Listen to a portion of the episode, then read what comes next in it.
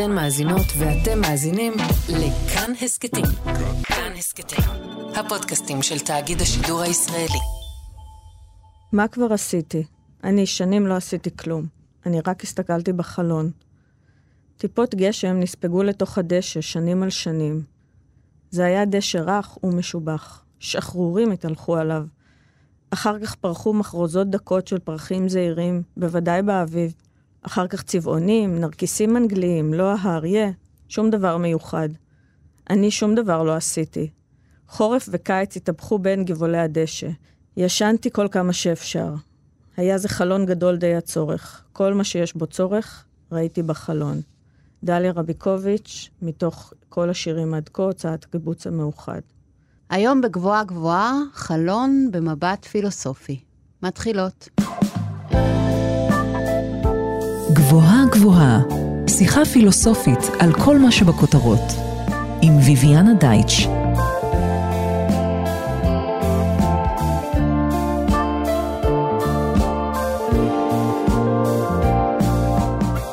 היי, אני ויviana דייטש, אנחנו על גבוהה גבוהה, תוכנית בה מדי שבוע ניקח פיסת מציאות אקטואלית ונפרק לה את הצורה הפילוסופית. השבוע, רגע לפני שנעזוב את החלון הביתי הקבוע לטובת זה הארעי שבסוכה, נחשוב על חלון כמושג פילוסופי. בחיי היומיום, החלון הוא אלמנט אדריכלי המכניס פנימה אור ואוויר. ממסגר מבט מן הפנים החוצה, ולעיתים מאפשר להציץ מן החוץ אל הפנים. חלון הוא גם ביטוי מטאפורי, חלון זמן, חלון הזדמנויות, חלון למזרח התיכון. החלון, אשר מצוי בכל בית ומבנה, מעצב טווח רחב של יחסים. היום נחשוב על חלק מהם, בבית, בסוכה, בקולנוע וגם במחשב ובטלפון. Windows, here we come. איתי באולפן דוקטור ליאת צבין בן שושן, כותבת, חוקרת ומלמדת בבצלאל ובסמינר הקיבוצים על מרחב, קולנוע ופוליטיקה, ומתמקדת ביחסים בין ארכיטקטורה, המרחק האורבני ודימויים חזותיים. שלום ליאת. שלום, איזה כיף להיות פה.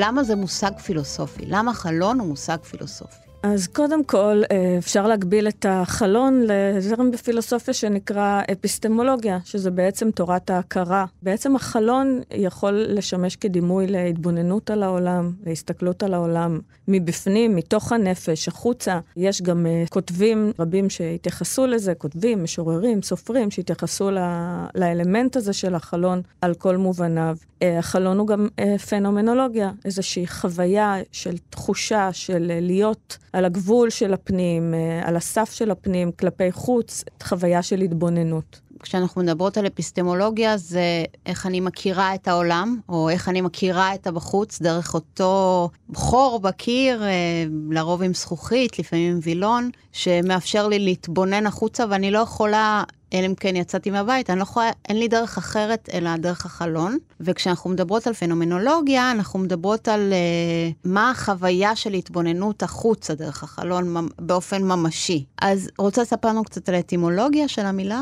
לחלון יש אטימולוגיה מעניינת uh, גם בעברית, גם בערבית, גם באנגלית, שזה השפות שבעצם הסתכלתי עליהן, מהשפות שאני קצת מכירה. Mm-hmm. אז נתחיל עם עברית. אז חלון קשור למילה חולין, חלל, חול, ובעצם... אה, השורש? השורש, אה, השורש הוא חלל. חלל. ולמעשה, החוויה שבעצם הבית, הבית הוא נחשב ביהדות, בעצם גם באסלאם, נחשב לאיזה שהוא מרחב ש, שמגן, שמגן בפני החוץ, שיכול להיות עוין, זר, לא יהודי, ובעצם החלון מכניס פנימה את החולין ואת החלל הריק של החולין והחול. ימי חול לעומת ימי קודש, חולין לעומת קדושה, החלון הוא דווקא, לפי מה שאני הבנתי, הוא באמת איזשהו פתח להכניס את החול פנימה, את העולם הזה. בערבית אה, יש כמה מילים לחלון, המילה שבחנתי אותה היא המילה שובק, שזה בעצם מהשורש הדומה לשורש בעברית של אה, סבכה וסיבך. אני הבנתי אותו בעצם על, על רקע האלמנט האדריכלי של המשרביה, שזה מעין סורג כזה מעץ. שהיה בנוי על חלונות uh, של בתים uh, בתרבות האסלאמית, המזרח-תיכונית. זה היה uh, מין מרחב כזה תלת-ממדי, שהיה ניתן ממש לשבת עליו, להתבונן על הרחוב, בלי להיחשף. הצצה כזו. הצצה, וזה, הבית הוא מרחב נשי באסלאם, הוא מרחב ש, שהאישה שייכת אליו, בחלק מהתרבויות, כדי לצאת ממנו היא צריכה ליווי של גבר. אז המילה חלון, השובק, בערבית זה בעצם דווקא מסבך את המבט אל החוץ, והופך אותו ליותר קשה, כי בעצם החלון צריך להגן על הפנים כמו סבכה, ושאף אחד לא יוכל לחזות בנשים שמציצות החוצה. הוא חד-כיווני באיזשהו מובן. הוא חד-כיווני, והוא לא פותח. זה בעצם אה, עמד בצורה, ש- שתי המשמעויות האלה של החלון, גם בעברית וגם בערבית, אה, מאוד שונות מה, מהמילה חלון באנגלית, ה-window, שזה בא מאנגלית נורסית עתיקה, שזה וינדאוגה, שזה בעצם עין רוח. מהמם. אז ברור לנו כאן שיש, אה, מדובר על פתח, מדובר על עין שמסתכלת דרכו, מדובר על רוח, אין פה שום סיבוך ואין פה שום ח- חולין או חול, יש עין רוח. דיברנו על המשמעות העברית והערבית. ו- ואנגלית זה שלושת המשמעויות שבעצם אני בחנתי, ואני חושבת שזה מלמד משהו על ההבדל בין התרבויות שלנו, היהודית והערבית, אה, שהמבט אל החוץ הוא משהו יותר אה, מסוכן, לעומת תרבות המערב, שבעצם החלון הוא, הוא פשוט איזה מין פתח. כזה פתח במובן הכי טוב, שמכניס אור ואוויר. נכון, יש משהו שאת אה, הזכרת שהוא אפילו, שזה חלוקה מגדרית בין הפנים לחוץ. למעשה החלוקה המגדרית לבית שהוא חלל נשי ולחוץ שהוא חלל גברי, היא לא חלוקה שרק ביהדות ובאסלאם. היא חלוקה ששרדה עד לשנות ה-20 של המאה ה-20 לפחות בערך, אה, וגם אנחנו רואים את הצורה של החלון, החלון הוויקטוריאני, אנחנו יודעים בתרבות הוויקטוריאנית, הייתה הפרדה מאוד אה, משמעותית בין אה, נשים וגברים, בין תפקידים נשים, תפקידים גבריים. האישה, המקום שלה היה הבית. יש לנו הרבה ציורים בהיסטוריה של הציור, גם ורמיר, גם ציירים אחרים, ובני המאה ה-18 וה-19, שאנחנו רואים נשים על עדן חלון. והחלון הזה הרבה פעמים הוא חלון, אה, חלון עם אה, אה, משובץ, מין גריד כזה, שמתבוננים דרכו. הוא לא לגמרי שקוף. גם הוא יש בו משהו מגונן, אפשר לומר.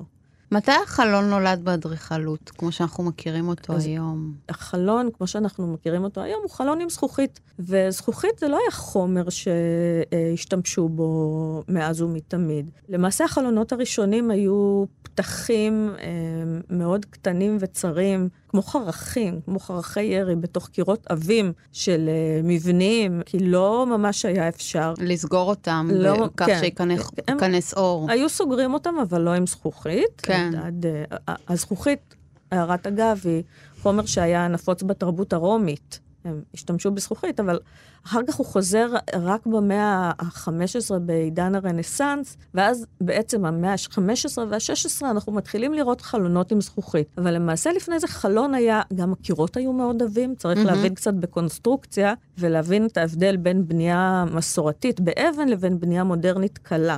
אז הבנייה הכבדה באבן חייבה חלונות שהיו ממש מין חריצים עמוקים כאלה, וגם הבית היה, היה צריך באמת להגן מפני החוץ העוין. היום אה, הקירות דקים, אבל יש לנו אמצעי אבטחה רבים אחרים. כן, אבל פעם הכל היה הרבה יותר פיזי, הרבה נכון. יותר כבד.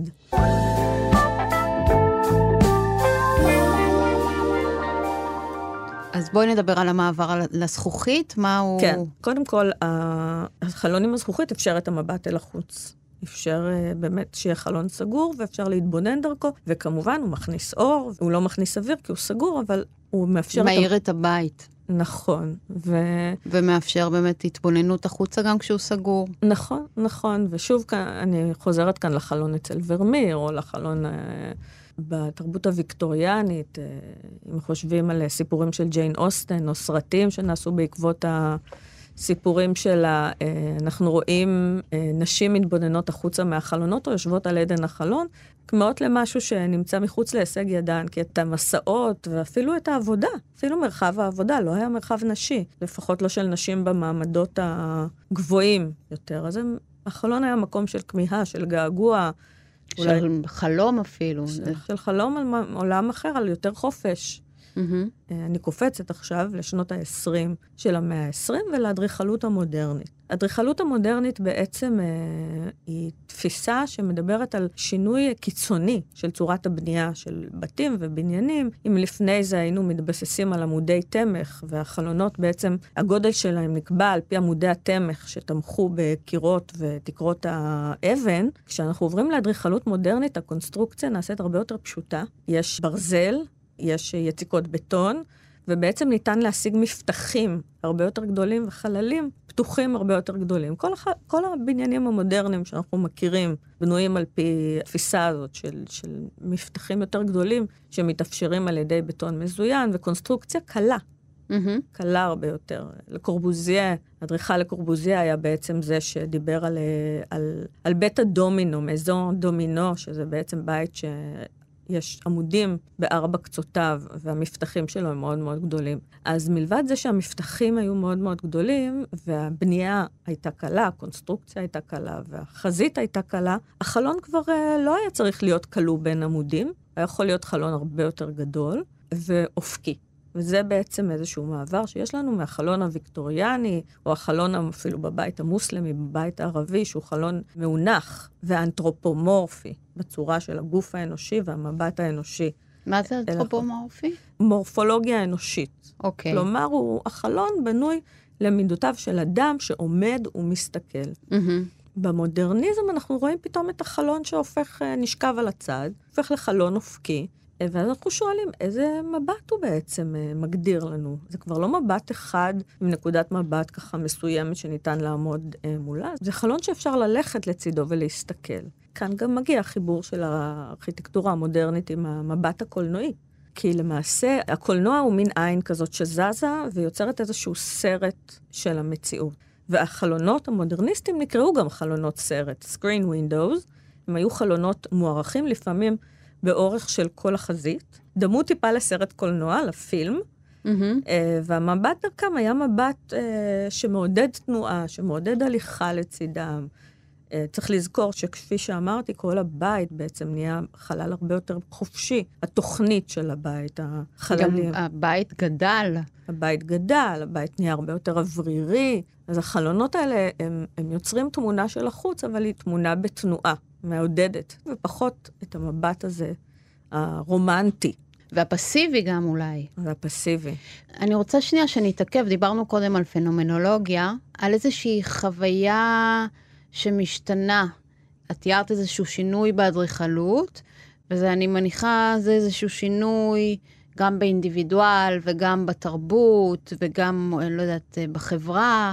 לקורבוזיה הוא למעשה אדריכל שוויצרי, שוויצרי. אה, שחי רוב חייו בצרפת. הוא כתב וערך ופרסם המון אה, בכתב עת שנקרא אספרי נובו, ואחר כך הוא הקים, יחד עם אחרים, את ה, מה שנקרא הקונגרס הבינלאומי של אדריכלים מודרניים, שקם מ-1928 עד 1959. לקורבוזיה הוא מייצג בעצם את המורשת של המודרניזם האדריכלי, שנהפך לבנאליה. כל מה שאנחנו חיים היום, כל הבניינים, ואפילו התרבות, אה, תרבות הדיור ותרבות העיצוב, מושפעים וחוזרים לקורבוזיה, לניקיון שהוא דיבר עליו, לאווריריות, וכמובן שישנה פה תפיסה של אדם חדש. אז- אדם חדש באיזה מובן? אוקיי, לקורבוזיה אה, יוצא נגד התרבות האספנית, לקטנית של המאה ה-19, של הבית הבורגני, שהאדם אוסף אליו את כל הדברים, כמו קופסת הפלאות, כמו הדימוי של המוזיאון, וצובר דברים, טוען שזה חלל מחניק. חוסר הפונקציונליות של הדירות בתקופתו, אה, הוא מתעסק המון עם מגורים, הוא מדבר המון על, על בית. הבתים הם לא פונקציונליים, מאורגנים בצורה לא נכונה, אין הפרדה מספיק טובה בין פרטי לציבורי. הוא בעצם אומר שצריכה להיות מהפכה באדריכלות. מהפכה באדריכלות אה, תמנע מהפכה אמיתית, לטענתו. אדר- ארכיטקטורה או מהפכה, הוא אומר, הארכיטקטורה צריכה להביא איזושהי בשורה לחברה, והבשורה הזאת היא באמצעות בעצם הבית המודרני. הזה, שהוא נקי, פתוח, הוא אוורירי, זה בית זול, שקל לייצר אותו בצורה מתועסת, הוא חזרתי, וכך כל אחד יכול בעצם לקבל אה, דיור עם אוויר ואור ושירותים ומקלחת בתוך הבית ומטבח כמו שצריך לכל אחד. בשבילנו זה כבר מובן מאליו. כן. אנחנו נולדנו לתוך כן. זה, כן. מי שחי בישראל במיוחד. אז באמת הוא מדבר גם על אדם חדש, אה, שיהיה משוחרר מכבלי העבר, וגם לא יהיה קשור לבית במין עבותות כאלה של אה, הנה זה הבית שבניתי ואני אחיה בו כל חייו. משהו הרבה יותר קליל, הרבה יותר דינמי. אז לקורבוזיה ככה הוא הוגה, אה, מעבר לזה שהוא אדריכל, הוא, הוא ממש הוגה של איזושהי תפיסה של חיים מודרניים. תפיסה שהולכת איתנו עד היום, היא מאוד מאוד חזקה. עם mm-hmm. כל השינויים mm-hmm. שחלו מאז, היא עדיין הולכת איתנו עד היום. של שקיפות גם, כמובן, החלונות הגדולים. אה, הבית פחות מוגן. נכון. הוא יותר, יש יותר תקשורת בין הפנים לחוץ. נכון. זה, וגם זה... החוץ יכול פתאום להתבונן פנימה. נכון, נכון, נכון. בעצם יש זרימה בין הפנים והחוץ, ו- ויש קשר טוב מאוד בין הפנים והחוץ, לפי מה שלקורבוזיה אה, מכוון אליו. ואז אנחנו רואים שבשנות ה-30 וה-40 מתחיל להתפתח לנו משהו שנקרא קיר המסך. אוקיי. Okay. שזה בעצם מה שאנחנו רואים בבניינים רבי הקומות של ימינו, שזה קיר שכולו חלון. עכשיו, למה זה נקרא קיר מסך, או באנגלית קיר וילון, curtain window? כי זה תלוי על הבניין, כמו וילון, זה לא, זה לא קונסטרוקטיבי, זה לא מחזיק כלום. זה פשוט תלוי על הבניין כמו איזשהו בד. ועם כל זה בא כל הדימויים של השקיפות, למרות שזה בעצם לא שקיפות, זה יותר השתקפות. והבניינים האלה, במקום להכניס, הם, הם זורקים אותנו החוצה. המפגש של התפיסות האוטופיות של הקורבוזיה אה, עם המציאות הוא מפגש לא פשוט. הבניינים שלו והמחשבה שלו מאוד התאימה לבתים שהם בעצם נטועים באזור טבעי. כשאנחנו מדברים על צפיפות עירונית, השקיפות הזאת היא קשה, וגם יש משהו לא מוגן. וחשוף מאוד. כשהחוץ הוא מסוכן, אז לא כל כך נעים לגור בבית קליל ושקוף. נכון. חוץ הוא איזושהי סביבה פחות טובה, פחות uh, עשירה. לעשירים זה לא רע, ולבניינים רבי קומות זה לא רע, אבל את התפיסה של השקיפות, פחות. בתרבות הוויקטוריאנית, או הפרה-מהפכה התעשייתית, אוקיי, עוד לפני כן הבית היה מרחב שבו עבדו וגרו. היו אנשים שהיה להם בית מלאכה בתוך הבית, היו חיות בית, בכל מיני מעמדות, כן? עבדו וגרו בבית. עם המהפכה התעשייתית, מהעבודה יוצאת מהבית, אנשים יוצאים לעבוד במפעלים, והבית הופך למקום הזה שאליו צוברים כל מיני דברים, ו...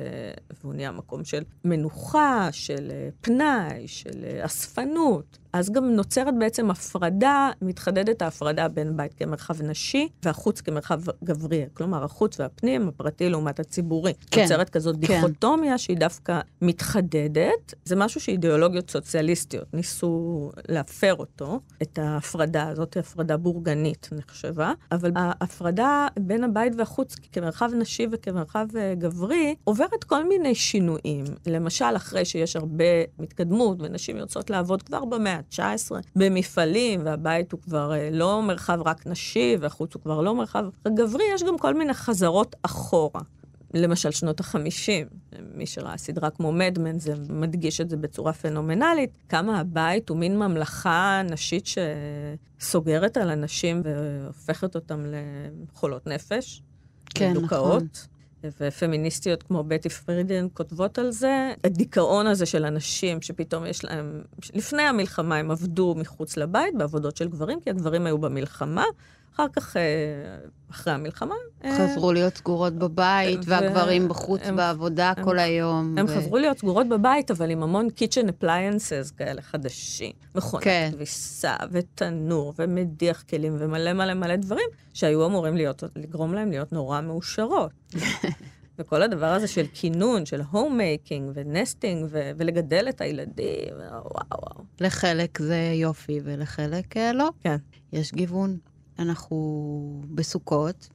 יש גם מעבר מהבית, מהבטון הקבוע, היציב מאוד, לסוכה, שהכל בה כבר כזה, לא ברור מה פנים, מה חוץ, כזה, זה מין אה, הגנה מאוד רעועה שכזאת, גם ארעית. אז מה אנחנו יכולות להגיד על החלון בהקשר הזה? סוכות זה באמת חג מאוד מאוד מיוחד במובן הזה. הוא מערער לחלוטין על ההפרדה הזאת בין פנים וחוץ, כי אנחנו קובעים מין בית ארעי שהוא כולו בחוץ, הקירות שלו הם בדים, הוא ממש uh, ממש, אם אפשר להגיד שזה משהו שמערער על ההפרדה הזאת, אז, אז סוכות זה חג שגם במסורת הוא אמור להזכיר לנו את הארעיות של הקיום שלנו ואת הארעיות של בני ישראל שחיו במדבר באוהלים, והוא מאוד מאוד משמעותי במובן הזה שהוא מחבר אותנו למשהו שאומר לנו, בסדר, הבתים שלכם עם החלונות, זכוכית, מחוסמת, שקיפויות, כל זה טוב ויפה, אבל בואו תזכרו רגע מה זה להיות במצב ארעי של, אפשר להגיד גם של פליטים, מה זה להיות במצב הזה, הקיומי הבסיסי הזה. של לחיות בחוץ בעצם. לחיות בחוץ. שאין פנים, אין באמת פנים. נכון, נכון, על, על כך מתווספת גם המצווה לאושפיזין, להכניס אורחים לסוכה. נכון. לארח אורחים בסוכה כל הזמן. אז גם לחיות בחוץ וגם... לאפשר לחוץ להיכנס כן, עוד. כן, עוד. לגמרי, לגמרי לארח ולארח כמה שאפשר בסוכה, ו, ו, ובאמת אה, להזכיר לנו ערכים בסיסיים ככה. באמת חג אה, מאוד יפה. לפעמים יש גם מאוד בסוכות... לא מודרני. מאוד לא מודרני, ולפעמים יש חלונות גם בסוכה, נכון. וזה מאוד מצחיק, נכון, כמו חלונות באוהל. נכון, התרגלנו. עבור מי שמצטרפת אלינו עכשיו, אנחנו על גבוהה גבוהה, אני ביביאנה דייט, איתי באולפן דוקטור ליאת צבין בן שושן, ואנחנו חושבות יחד על המושג חלון, מבחינה פילוסופית, אדריכלית, ועכשיו אנחנו גם ניגע קצת בקולנוע, ואחר כך אולי קצת בטכנולוגיה. בואי נדבר קצת אה, מבחינה של פרספקטיבה וצילום, כי את כותבת במאמר שלך ששמו חלון, את כותבת שהעיקרון האופטי במצלמה הוא כמו חלון. ספרי לנו על זה קצת. אוקיי, אני טיפה שנייה אחזור רגע למאה ה-19. יש לנו הרבה התפתחויות במאה ה-19. ג'ונתן קררי כותב על זה בספרו Ways of Seeing. יש לנו את התיעוש, את המודרניזציה, רכבות, מפעלים. במקביל מתפתחת גם תרבות עירונית, שמבוססת על הרבה שקיפות וחלונות ראווה, ומתפתחים אמצעי ראייה. שהמוכר ביניהם הוא צילום, אבל יש לנו גם אמצעי ראייה אחרים, שבעצם כבר מדברים על, על ראייה בתנועה. אני אחזור לזה אחר כך. החלון של המצלמה, הצמצם, זה חלון שנפתח ונסגר, מכניס אור לקאמרה אובסקורה, לחדר החשוך הזה, mm-hmm. וכך מייצר את הדימוי. מה שמאוד מעניין, אני כותבת על זה במאמר שלי, הצילומים הראשונים היו צילומים של אה, נייר של, שמונח על אה, חלון, ניסנפור הצרפתי, יצר צילום על ידי כך שהוא שם נייר צילום במשך הרבה מאוד שעות על עדן החלון שלו, והוא קיבל דימוי של מה שיש מחוץ לחלון. אז ככה אנחנו ממש רואים שהחלון הוא לא רק בקאמרה האובסקורה, הוא גם בהיסטוריה של ה... של ההופעה של המנגנון הזה של הצילום. ועוד התפתחות אה, משמעותית היא תצלום של החלון בגלריה הדרומית של מנזר ליקוק בווילצ'ר, שצילם הנרי פוקס טלבוט ב-1835. הוא הניח נייר משוח בחומר רגיש לאור בתור מצלמת נקב שבנה מקופסה, אה, מקופסת עץ גדולה והעמיד על האח הסמוכה לחלון, וככה נוצר ממש דימוי של החלון עצמו. אז מה שמעניין אותי פה, זה בעצם איך החלון הוא הדבר הראשון שהופיע בצילומים המוקדמים ביותר. והצילום, הצילום הוא מהפכה. אז, אז החלון הזה, החדר הזה, מאפשר לנו גם להיות, ב, להציץ בחלון גם במובן המטאפורי. כי כשאנחנו מסתכלים על תמונה, אנחנו בעצם מסתכלים לזמן אחר, למרחב אחר. זה, זה חלון. ממש. זה חלון קטן, אמנם סטטי, זה לא חלון בתנועה, אבל זה חלון.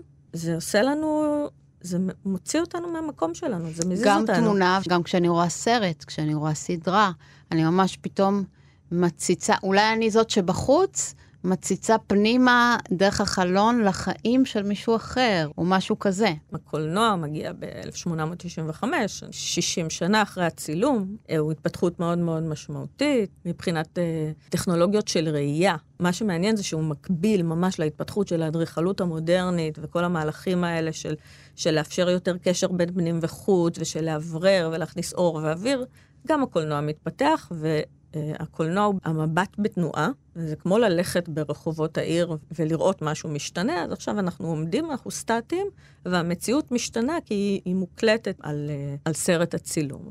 המנגנון של הקולנוע לוקח את הצילום, הופך, יש לנו 24 פריימים בשנייה, אז זה בעצם הרבה צילומים, נכון, אחד אחרי השני, נכון. שיוצרים לעין שלנו את המראה של התנועה. יש תנועה ויש קול גם. ויש קול, זה מגיע קצת אחר כך, כן. בהתחלה יש לנו ראי נוע, אחר כך יש כן. לנו את הקולנוע עם הקול, אבל זה בראש ובראשונה זה חלון. בראש ובראשונה זה חלון למציאות שהיא בתנועה. זה שוב פעם, זה כבר לא החלון הסטטי של המאה ה-19 שעומדים ומסתכלים, זה יותר מקביל לחלון האופקי. שדיברתי עליו, החלון של האדריכלות המודרנית. המבט הזה בתנועה הוא גם, אה, ופה, אם נדבר על הסובייקט, זה גם איזשהו מפנה, איזשהו שינוי בתפיסת העצמיות שלנו, בתפיסה של המיקום שלנו בעולם. העולם כולו בעצם נכנס לתנועה עם תהליכי המודרניזציה האלה במאה ה-19 ובמאה ה-20, ועכשיו זה מקבל גם ביטוי שאפשר לתעד את התנועה הזאת. מה זאת אומרת? תהליכי המודרניזציה. אה, רכבות, החלון של הרכבת. החלון של הרכבת הוא כמו מצלמת קולנוע. נכון, okay? אוקיי? איזה תענוג. כן. ממש, כן, יושבת אנחנו... ברכבת. אה, אז יש, יש לנו כבר מציאות שנראית לנו כמו סרט. ואחר כך באמת מגיע הסרט ומכניס עוד חלון, חלון בתנועה, לה, להוויה שלנו ולחוויה האנושית שלנו, וזה מערער לנו את תחושת הכאן ועכשיו, את תחושת הנוכחות שלנו. כן. את תחושת ההיות ברגע, כי זה מכניס לנו איזשהו משהו... ש... משהו קורה כל הזמן, משהו, משהו קורה, קורה כל הזמן הזמן והוא לא קשור.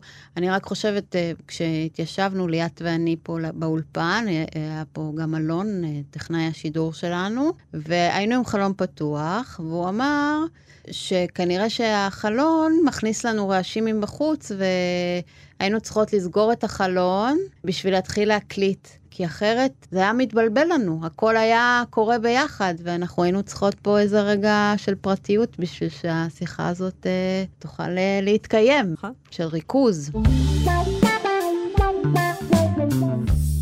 רציתי שנדבר עוד קצת על קולנוע, אבל עוד לפני כן זה ממש הרמה להנחתה לחלון הטלפוני הזה, שכבר לקח את החלון של הרכבת, וואו, מלא צעדים קדימה, אנחנו כל היום יש לנו חלון מול הזמין 24 אה, שעות, חלון לאין ספור חלונות. בואי נדבר על זה קצת. אולי כדאי לדבר על זה שבשנות ה-90 המוקדמות מופיע לנו תוכנת Windows.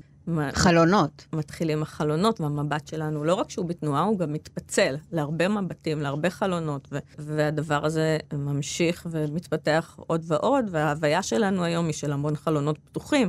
בחלון אחד יש תנועה, בחלון אחד יש דימוי סטטי, בחלון אחד יש סאונד. והחלון של הבית סגור עם, עם וילון ויש מזגן, ואת הבחוץ לא רואים בכלל, mm. אנחנו רק בחלונות של הטכנולוגיה. הנה יפה, את כן. אמרת את זה, בדיוק. החלונות הטכ... הטכנולוגיים, המסכים, הפכו לחלונ... לחלונות שמפרים את הכאן ועכשיו שלנו ואת הישות הנוכחת שלנו בלי הפסקה. מדברים כן. על זה המון היום, שלא לשכוח את האפשרות לצלם באמצעות הטלפון. שהיא נכון. בכלל מכניסה כל כך הרבה אפשרויות וממדים לתוך ההוויה שלנו, כל הזמן להקליט, כל הזמן לתעד, כל הזמן להכניס תיעודים של הרגע הזה. וגם ולהקליט. לשלוח אחד לשני. אני מצלמת, מיד שולחת לחבר, שנמצא בסיטואציה מסוימת, וגם הוא פתאום מקבל את הסיטואציה שאני צילמתי לו. וזה כאילו איזה ערבוב אינסופי בין נכון. פנים לחוץ. אז מצד אחד זה נפלא, אנחנו באמת יכולים להיות בכל מקום. ולראות מלא דברים שלא ראינו ולחוות. הנה, למשל, חברה שלי עכשיו באנגליה, אז היא מצלמת את עצמה, הולכת בתור הארוך לשים פרחים על הקבר של אליזבת, ואני אומרת לה, וואו, אני מרגישה כאילו אני שם, וזה, איזה יופי. ולחלון, אה, לצילום יש גם אפשרויות פוליטיות של אה, צילום של אזרחים מול שלטון אה, חזק, אז, אז יש גם מצלמות לאזרחים, סוג של דמוקרטיזציה של הצילום, צילום הבלתי פוסק, אז non-stop capture קוראים לזה, זה ממש כל הזמן אנחנו לוכדים את המציאות. Uh, הוא מאפשר לנו דברים נפלאים, אבל יש פה גם צד הרסני מאוד, בראש ובראשונה לבריאות הנפשית שלנו ולנוכחות שלנו בהווה, אבל גם יש תופעות כמובן של שיימינג, ויש תיעוד בלתי פוסק של uh, דברים שהוא... לא, לא, לא הכל uh, ורוד בעולם הזה. זה... בואי נדבר טיפה על מציצנות. זה גם כזה משהו דרך החלון, אני גם חושבת על הסרט uh, של היצ'קוק. חלון אחורי, וגם כל מה שדיברנו עכשיו. כי אני חושבת, טיק טוק, אינסטגרם, או גם ריאליטי, האח הגדול, אה, חתונמי, הכ- הכל, כאילו, זה הכל חלונות של מציצנות לחיים של אחרים. כן, החלון הוא אמצעי למציצנות. כאילו מהחוץ פנימה. מקודם נכון. דיברנו פנימה החוצה, ועכשיו אנחנו, עם התפתחות הטכנולוגיה, כבר מדברות גם מהחוץ פנימה יותר. פעם היו חלונות צפופים של עיר, שפונים אחד לשני, והיה אפשר פשוט להציץ, ואולי זה היה לא נעים. פרלוב מדבר על זה בסרטו יומן, זה מה שהוא עושה, הוא מציץ לחלונות של אחרים. זה סרט שבו הוא מביתו מצלם החוצה, נכון? כן, אתה... מהחלון. ששת הסרטים של היומן הראשון, הם מתחילים בתיעוד uh, של חיי היומיום שלו מהבית, והוא אומר, אני מצאתי זווית חדשה להתבונן על העולם, ובעצם אנחנו חווים את הכל דרך החלון, ודרך החלונות הרבים שהוא משתמש בהם, שהוא החלון של המצלמה והחלון של הבית, והוא בעצם... עושה מין uh, קצת מציצנות אפילו. וכמובן, בסרט חלון אחורי, יש לנו את, את הבן אדם, הצלם, שהפך לסטטי בגלל שהוא נפצע, ופתאום הוא יכול לשבת, והמציאות קורית מולו כמו מין תיאטרון כזה, למי שזוכר את סצנת הפתיחה של uh, חלון אחורי. באמצעות המציצנות שלו, אז הוא חושף רצח. יש פה הרהור מאוד מעניין על הצילום ועל המציצנות, אה, ויש לנו כמובן את הסרט אה, יצרים, בלואו-אפ של אנטוניוני, שהמצלמה מאפשרת על ידי הגדלה והגדלה והגדלה של הפריים לגלות רצח גם כן. אבל אני חושבת שבאמת הצילום הבלתי פוסק שתיארתי קודם לכן, הוא כבר מביא אותנו לממדים אחרים לגמרי של מציצנות. שכחנו מעצמנו קצת. שכחנו מעצמנו. ו... רק החו... הרבה החוצה, הרבה פונה החוצה. נכון, אז קודם כל באמת אנחנו כל הזמן מציצים על חיים של אחרים דרך האינסטגרם. וואו, כולם מעלו תמונות של נסיעות ורק אני לא נסעתי, כן. כאלה. ווואו, כל כך טוב לכולם, שזה ברור שזה חלון ראווה, שאנשים כן. מציבים בו בובות, כן, כן. ולא את החיים שלהם. אבל כן, לפעמים יש מצבים של הצצה לחיים של אחרים, אבל הצד השני של זה הוא כמובן כל מיני אפשר, דברים של uh, הפצת תמונות עירום, ושיימינג, אה, ו, ודברים איומים שקורים עם האפשרות הזאת לצלם ולהפיץ, ולקחת את ההצצה למקום שהוא, שהוא הרסני, פלילי. כל מיני זוויות באמת uh, לדבר הזה. אז כמו שאמרתי, זה גם כלי בידי האזרחים, mm-hmm. כלי לחוות דברים אחרים בלי לזוז, להיות בקשר עם קרובים מחו"ל, uh, בלי לצאת מהארץ, אבל זה גם כלי הרס. וכלי שמפר את, את. אני חושבת, הדבר הראשון, זה באמת, שזה מפר את הנוכחות שלנו כאן ועכשיו. כל הכלים האלה של מיינדפולנס ומדיטציה, שאנשים היום המון המון פונים אליהם, זה באמת... תגובת כדי... נגד אולי. כן, הם, אנחנו צריכים להתמודד עם זה איכשהו, עם הדבר הזה.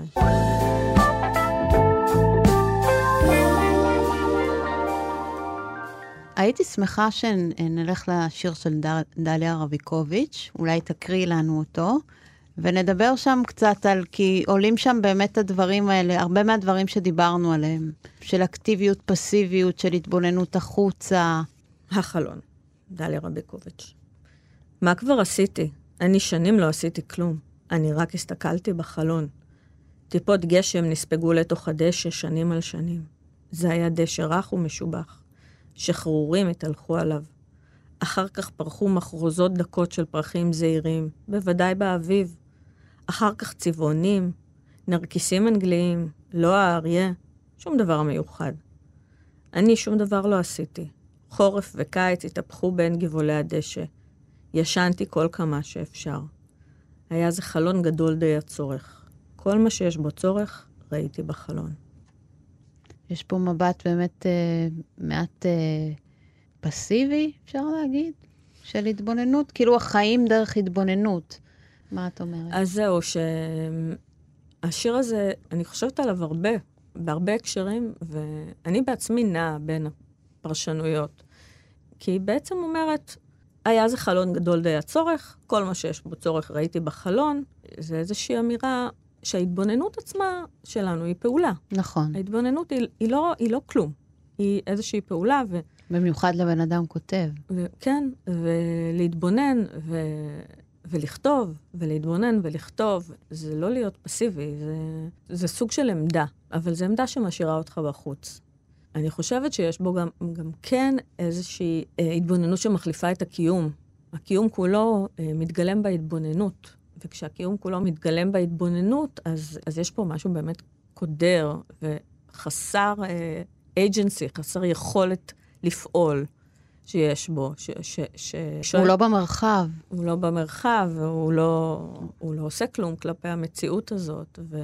ואני שואלת את עצמי אם היא התכוונה לאוזלת יד, או אם התכוונה לאיזשהו ייאוש, אפילו לא מדברת על הדיכאון שיודעים שהיא הייתה, שהיא סבלה ממנו, שזה מצב שישנים בו הרבה, ומצב של פסיביות, אבל היא בעצם הרגישה איזושהי אוזלת יד בקשר לחיים שלה פה, בקשר לדברים שקורים. וזה משהו ש, שהרבה פעמים ככה אני מרגישה אותו גם בתור בן אדם שכותב ומתבונן הרבה. יכולתי לעשות יותר, יכולתי להתערב, איך אני יכולה להשפיע, האם אני יכולה להשפיע. ואני נעה ככה בין העמדות האלה, אני לא, לא בטוחה.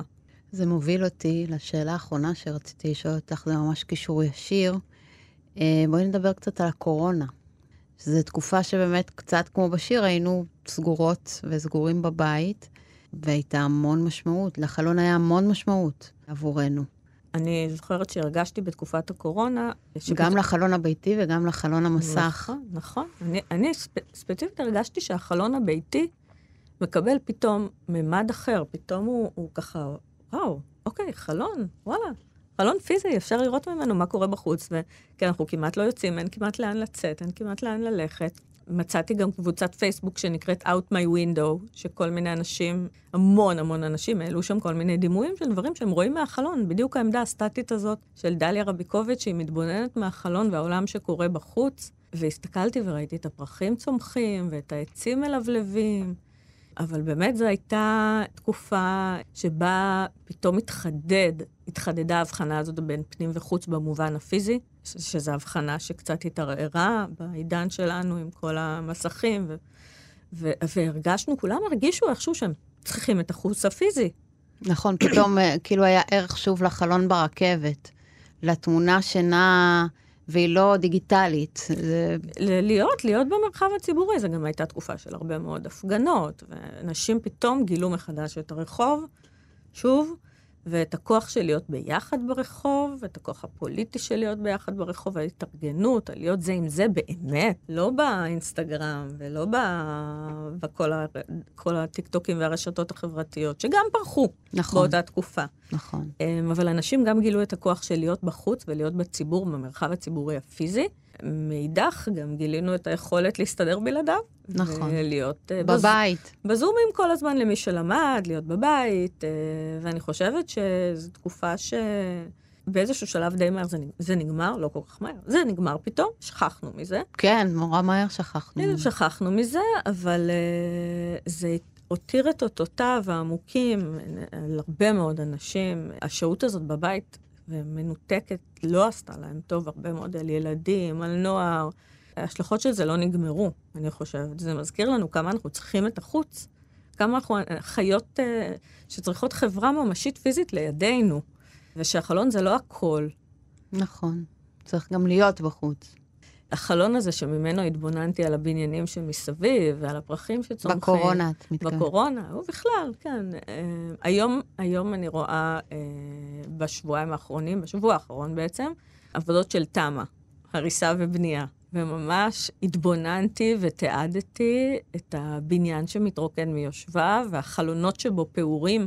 מוציאים את הזכוכית, החלונות נפערים, וזה כמו בית רפאים. כל מי שראה בניין בשלבים של אה, תמ"א, פינוי-בינוי, יודע. ואז עומד שם המבנה הזה עם פעור החלונות.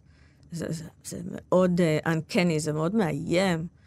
ואחר כך הורסים אותו, הורסים את הבניין. ואת כל שלבי ההריסה האלה אני, אני רואה מהחלון שלי, וזה לא דבר קל uh, לראות הריסה של בית. כן. אה, לא פשוט כל התמה, כל העיר הזאת מלאה בתמה. נכון, נכון, אנחנו חיים בהריסה ובנייה, הריסה ובנייה. אני אומרת, בסדר, כל המאה ה-20 היו דברים כאלה, ואנשים חיו את זה, אבל אני, אני מזכירה לעצמי שזו תקופה שהנפש שלנו מתערערת מכל הדברים האלה, הפיזיים מאוד שקורים. נכון. אז מה נגיד לסוכות? אני חושבת שזו הזדמנות אה, באמת להיות רגע במרחב הזה, הארעי הזה, שמזכיר לנו שוב את האנושיות הפשוטה שלנו, שאנחנו יכולים לחיות בחוץ, אנחנו יכולים לחיות עם מגן קל, ואנחנו יכולים לארח אנשים בתוך המרחב הזה. ואולי ירד עלינו גשם. ואולי ירד עלינו גשם, ואז אולי נרגיש שאנחנו צריכים בחזרה את הבית. נכון. נכון מאוד. דוקטור ליאת צבין בן שושן, תודה רבה לך על השיחה הזאת. תודה לך. אני ביביאנה דייטש, תודה רבה גם לאלון מקלר, טכנאי השידור שלנו כאן באולפן. את כל הפרקים של גבוהה גבוהה אפשר לשמוע ביישומון או באתר של כאן, או בכל אפליקציה שבה אתן נוהגות ונוהגים להאזין להסכתים. אני מקווה שנהניתם והחכמתן. תודה רבה, אנחנו נשתמע במחשבה הבאה. חג שמח. thank you